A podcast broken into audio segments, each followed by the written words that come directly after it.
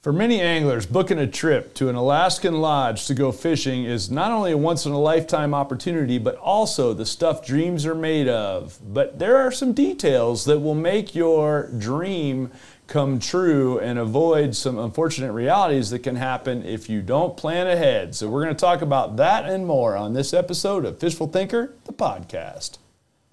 I'm Chad LaChance, and you're listening to Fishful Thinker, the podcast. All things fishful, all the time. All right, so thanks, guys, for joining us on this episode of Fishful Thinker. And uh, speaking of joining us, I've got right here with me Mister Dan Paul. Dan is the proprietor of Alaskan Adventures on the Holitna River. It's a place that I was very fortunate to get to go Spend uh, spend a week last year, and basically blew my mind uh, with with your not only fishing but the overall experience of fishing in literally the middle of nowhere. And what occurred to me is that there's not a lot intuitive about packing for these kind of trips. So I figured, let's get Dan down here and let people know a little bit about it. We're just coming off of show season where everybody's at consumer shows, and you walk up and down the aisles and you see all these lodges. There's questions people need to ask. There's things they can plan for, and you get some of these questions commonly. Uh, you just got off your show season. First of all, how'd it go? Oh, show season was a blast. Um, you know, it's the part of the year that I really enjoy, because I get to interact with guests at the lodge in the summertime. That's a lot of fun. But show season, I get to interact with people, and a lot of people at a short period of time. Um, you know, and yes, you're right. I do get asked a lot of the same questions all the time. And these are really great questions, the questions that everybody should be asking. Um, you can come up with it. You think of it. I've been asked it. Yeah, I believe that. And I've worked consumer shows for a long time, since two thousand six. And even not even sitting in a booth, I see the same questions. Now, I just spent a, a few hours sitting in your booth here at the Denver I S C show this last weekend. Uh, same questions, each guy that came up to the to the show each time. And so I thought it'd be good to take a half an hour right here and let's go through some of that stuff and some of the planning to make sure that if a guy comes to not only your lodge at alaskan dash adventures dot com, just in case somebody wants a free plug there, but also any of the other lodges in Alaska that that uh, that are up there. And there's a lot of them. But I'd be remiss if I didn't ask you at the personal level, how is it that a guy from Colorado comes to own a lodge in Alaska? Well, that's a long story. To make a long story short, um, I grew up on the shores of a really big lake, Lake Erie, and I, you know, first mated on charter boats for walleye, and then later had my own steelhead guiding business as a kid. Later moved out to Colorado, and I've always had a foot in the outdoor industry somewhere. Finally built up enough of a nest egg to put a, a down payment down on a lodge, and It's it's home. Alaskan Adventures is out in the middle of nowhere, bush, Alaska. We have all five species of salmon, which is iconic to Alaska. You know, sure. When you're booking an Alaskan fishing trip, I'm sure one of the first things you're thinking of is salmon. Sure. Now, my big criteria as far as fish goes, hey, what else could possibly be there? Because we don't know what the future holds. The future is... who knows as far as salmon goes. There's a lot of things happening in our planet that are changing the face of fishing as far as salmon goes. So we also have pike, which are there all year round, and we've got some big yeah, pike. There, there's a few pike around there, yeah. The, your place, I joked real quick, not to cut you off, but your place, it, it's a kind of place where you keep your hands and feet inside the ride at all times, because you dangle a finger in the water, you might lose it to one of those hungry pike. It's crazy how many pike you have. That's no joke. Not only that, but we have shefish. Now, there's only five drainages in the north that have shefish, and we're on the southernmost drainage. The southernmost drainage that we're on, shefish come to mainly feed. The Holitna River and the Kuskokwim drainage have an absolute god-awful amount of smolt and everything else you can think of. Lampreys. And lampreys um, and, and shefish just go to gorge. We have runs where literally on a good day you look down the run and it looks like the water is boiling with fish. The big thing for me about shefish, it reminds me so much of home, because when you eat a shefish, it's just like eating a walleye. Yeah. And I feel like I'm at home again. I love it. Absolutely love it. I get asked all the time, I want to see Alaska. Well, you, hold on a second. You got to put in perspective how big Alaska is. Mm-hmm. Alaska is an absolutely huge state. My answer for that is, well, you want to take all summer and maybe the next couple summers, or do you want to just start to pick it apart? Right, right, right. And I've been lucky enough to go to Alaska a few different times and a few different places in Alaska. The experience is completely different each time. I spent time on Kodiak Island, completely different environment than Prince of Wales, which is completely different environment than the Holitna River. Just, everywhere, just everywhere you go. go, everywhere you go. And that's probably the, the biggest thing that I, I'll want to discuss with folks is, what is your iconic image of Alaska? Sure. And for a lot of folks, rainbows. I want to catch rainbow, rainbow uh, trout. Uh, for a lot of folks, it, it's maybe it's salmon. Um, for a lot of folks, maybe it's halibut. I need halibut. Okay, well, there's different parts of Alaska that, okay, you need to go here. You need to be looking here. There's a lot of Alaska, which I consider the front stage. You know, you're on the road system, or maybe you're in the harbors, or, you know, you're obviously going out into the ocean and you're catching halibut and stuff like that. There's not a lot of places like us that are out in the middle of nowhere bush, Alaska. And that's what I consider the backstage. There are a few lodges out in the middle of nowhere, and that's what's hard to get to.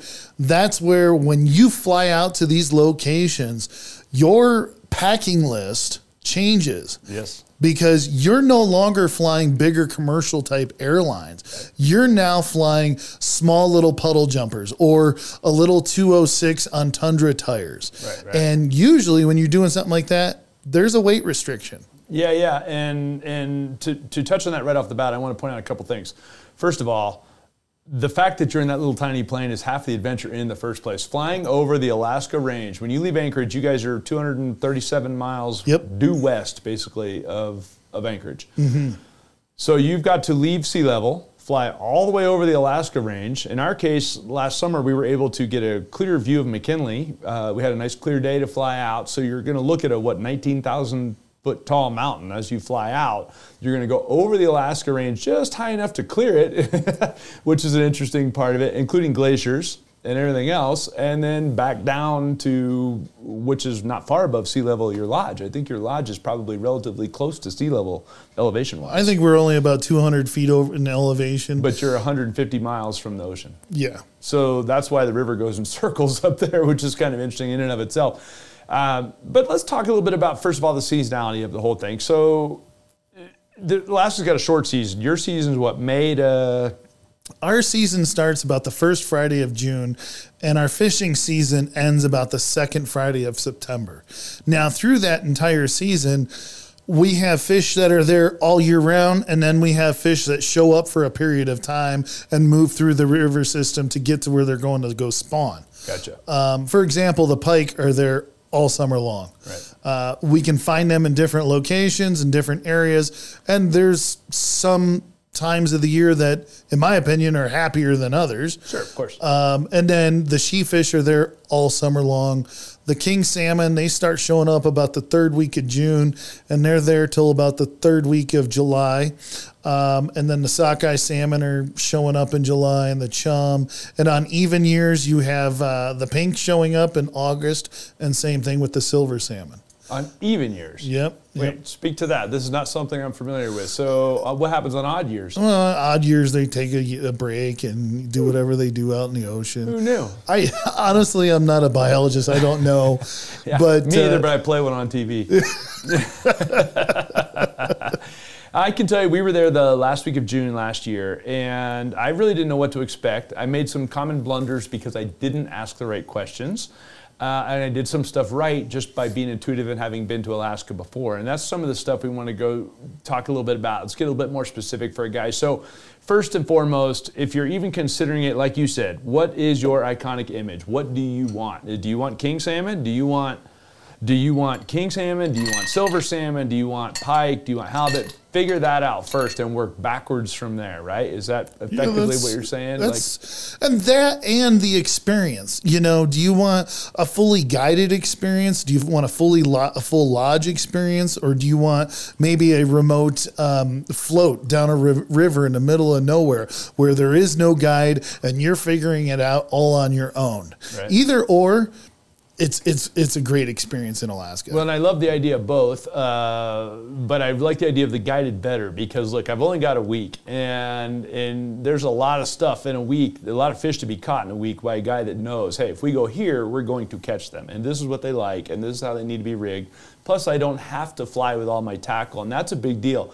Now, listeners, viewers, Fishful Thinker will know I like to bring my own tackle. I always do. It's part of my deal. I made a major blunder by not asking the right questions, and that I showed up with a bunch of my fancy jerk baits and topwater baits, the stuff that I would normally think, okay, this is how I'm going to catch giant pike.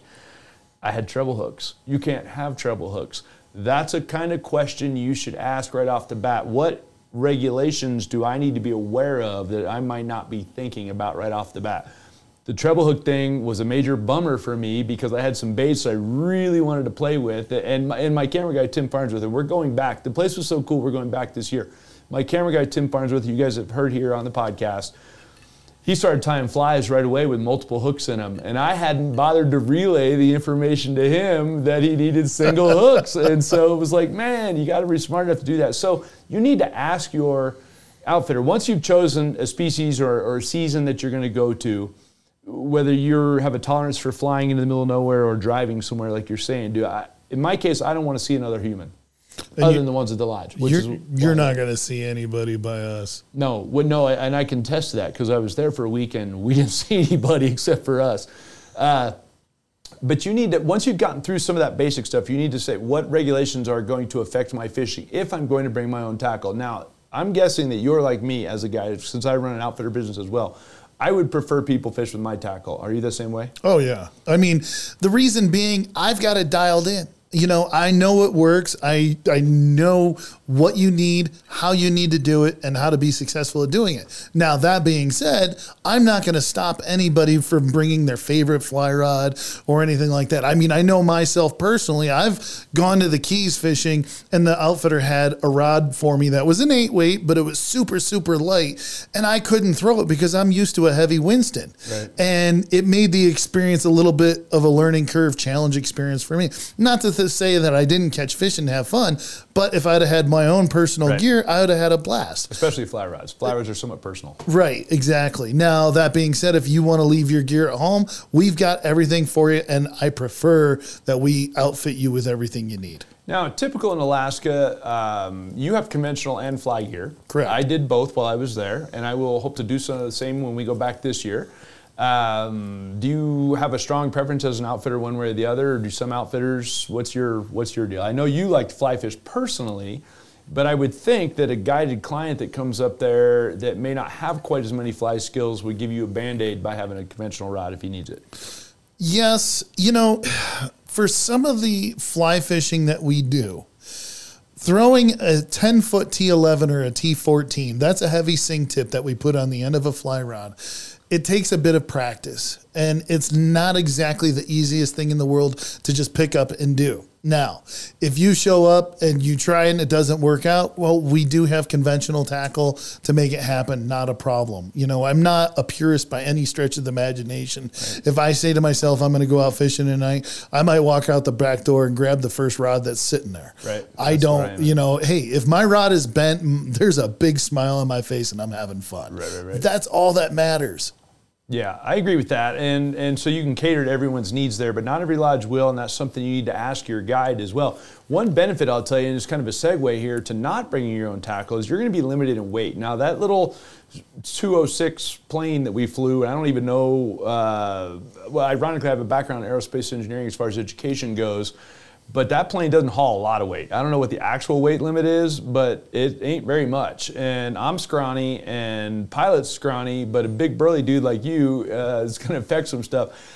You recommend a fifty-pound weight limit. Yeah, fifty-pound weight limit on your backs. Now, in there, all you need coming to our place is the closed to keep you warm, dry, right. and happy. Right, right. Now, I had fifty pounds, but I had to bring fifteen pounds of gulp with me because it's like my security blanket. And so I'm like Lioness. If I don't have that blanket, I'm in trouble. And just for the record, we made that gulp. We put that gulp to work and caught some just outstanding fish with it, uh, particularly the she fish. We're very happy to have that gulp.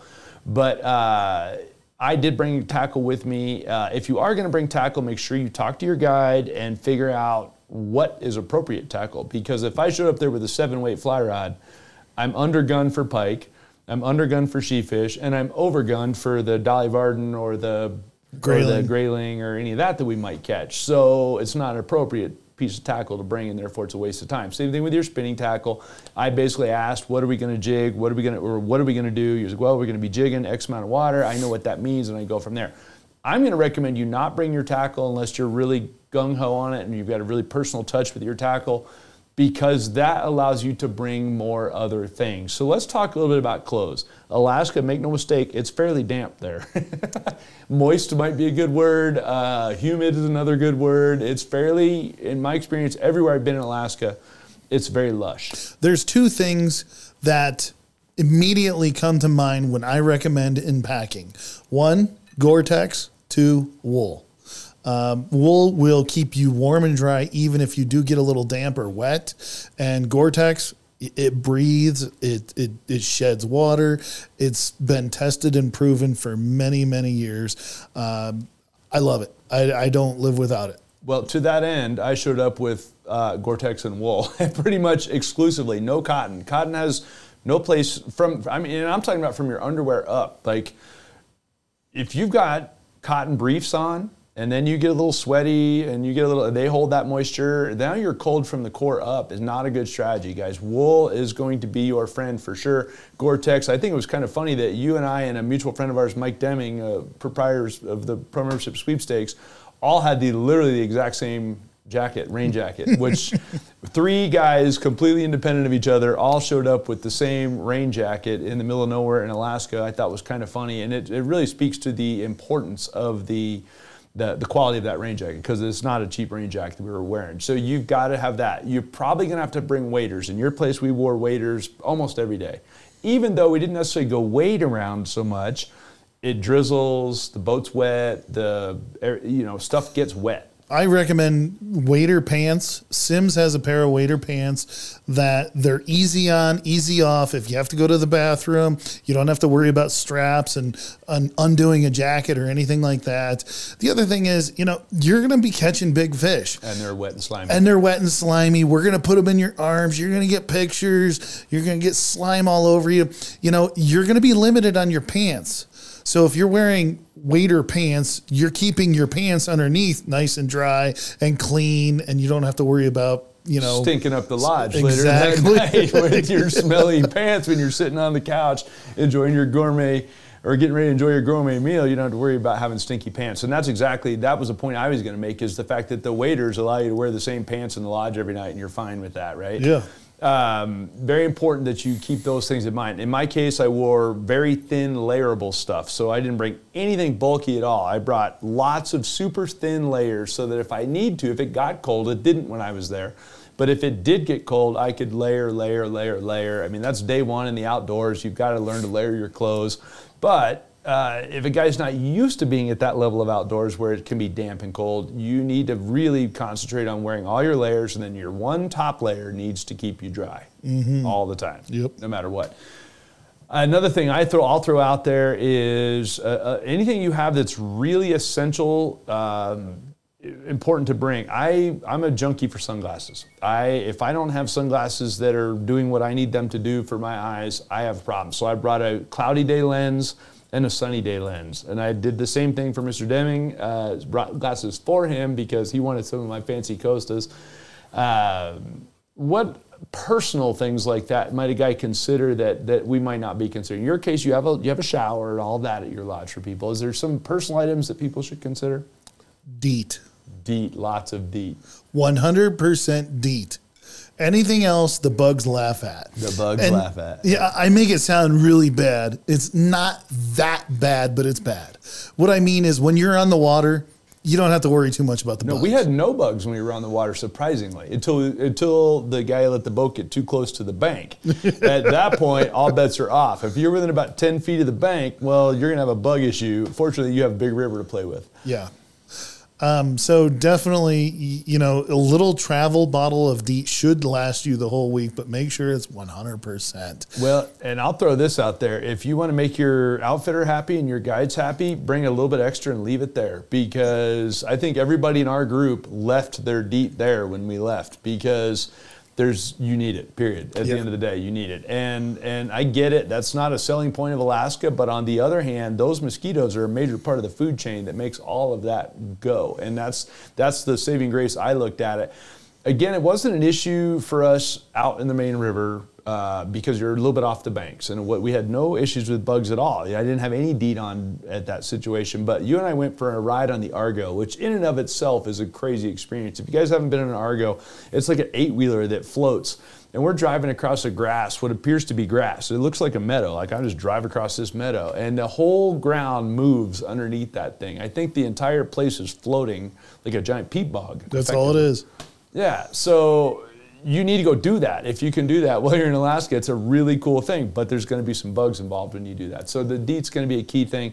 Uh, in my case, I downsized everything. My toiletries, like I only brought a little tiny thing of toothpaste. I downsized everything to get my weight limit where I needed to be, because I don't need extras of anything. Having said that, you ain't going to run to Walmart. No. So if you want it, you better bring it, as mm-hmm. far as that goes. Um, and it, toiletries, whatever the case might be.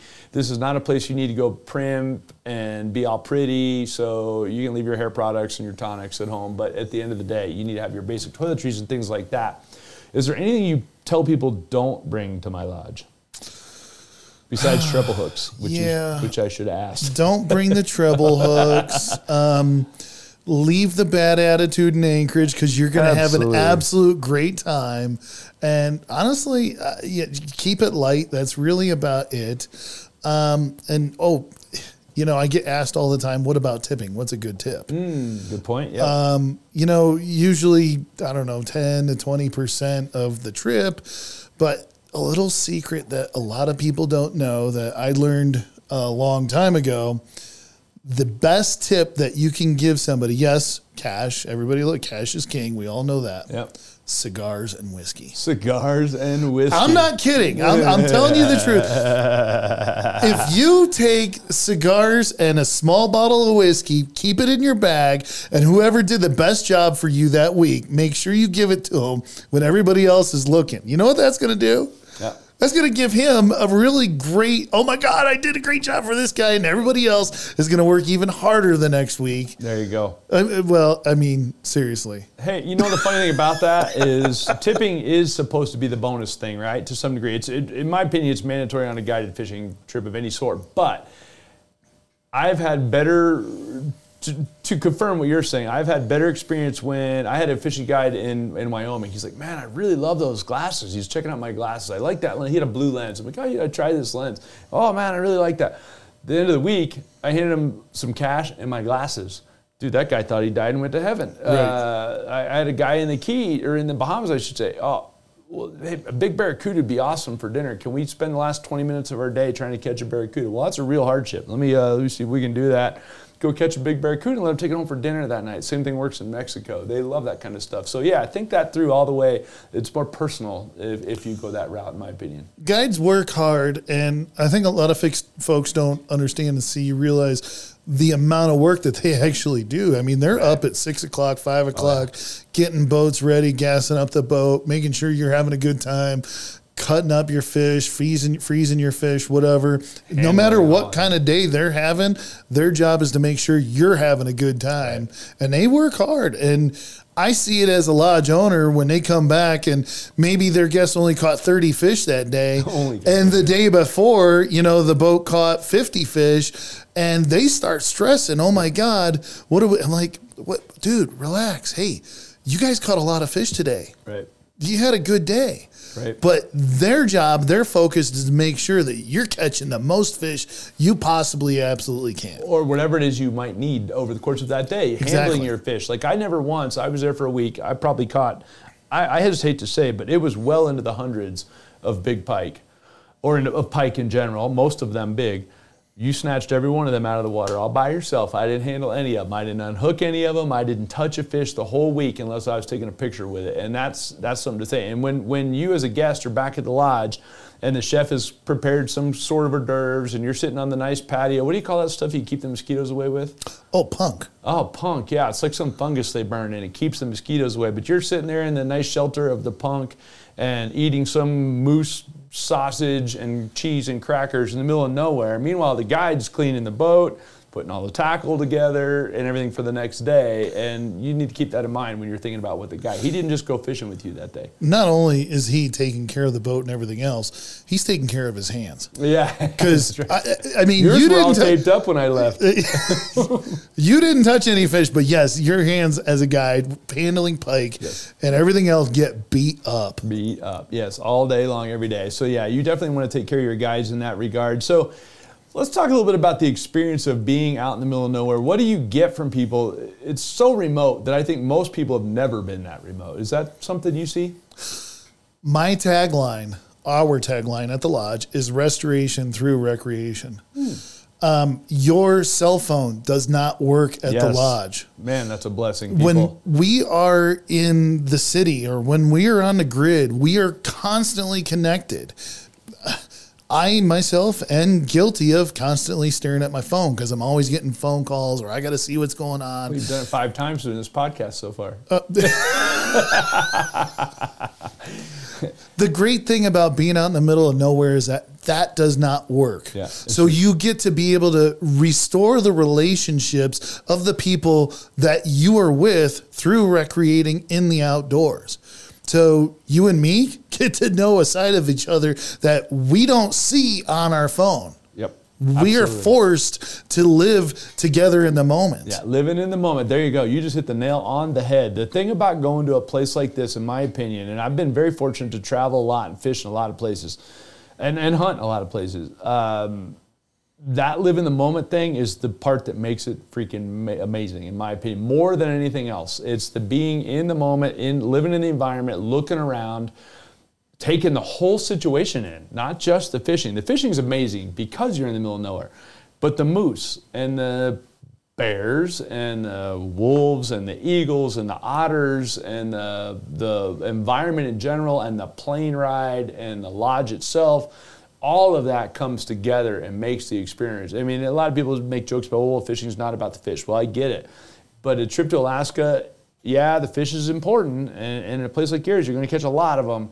But the experience is really what it's all about. Do you remember the family that was there at the lodge when I you do. were there? I do. Yes, I do. Yep. Um, it was a father, son, daughter. Yep. Father had cancer. Terminal ill. Yep. A couple months later, he passed away. Mm-hmm. And it, you know, it kind of brings a tear to my eye when I think about it and I talk about it, because as guides, we get to show people the best days of their lives. That's right. And when a, you know, family comes to the lodge and says, hey, we had the absolute best time, and Dad, who's really sick, ate the most, and he actually gained some, he gained oh, weight. He gained there. eleven pounds that. While he was there. Yep. Um, you know, it it, it makes the fact that we don't make a lot of money worth every minute and every ounce of everything we do, because we're creating memories that will last a lifetime. And that's that's what I love seeing about everything we do. That family reached out to me, just for the record, uh, not long after their father had passed. And that was their whole thing, was that our last really fun memories with Dad was there. And uh, and so, yeah, that's that shows you what the value of why you spend your money and the effort, and you can work your whole life to death, but spend some money, go on an adventure that is just different, period. It is, it is the place, it is a different level of experience altogether between the off-grid and the wildlife and the fishing and the food and the people and the fact that you're forced into the moment uh, is not, it's invaluable. Period. It's invaluable. And you and I both spent a lot of our, our lives chasing stuff that doesn't pay necessarily very good in terms of dollars, but it pays very good in terms of life experiences. And at the end of the day, uh, that's really what it's all about. So, you know, really, let's let's recap a couple quick things. Ask questions, period. right? First and foremost, ask, before you book, ask questions. More questions, the better. I don't care if you're booking with, with me to fish somewhere local or you in Alaska, even more important when you're gonna be in the middle of nowhere, ask lots of questions. Pack intelligently, pack technically, right? Because you need to deal with your conditions, and this is not the Hilton. You can't run to the store. They're not gonna send up a toothbrush if you forgot yours. Pack way in advance. Uh, because you need to be prepared for that. Um, if you're going to bring your own tackle, make sure that you've asked those questions of what I need to bring. What am I missing?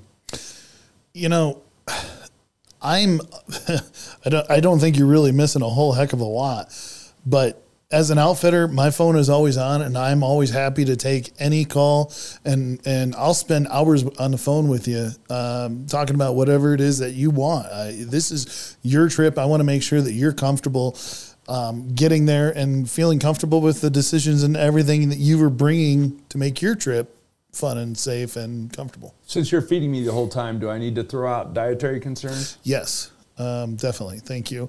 Uh, before you come to our lodge, um, you're, we're going to be g- giving you a, everybody a call before we actually disappear into the bush.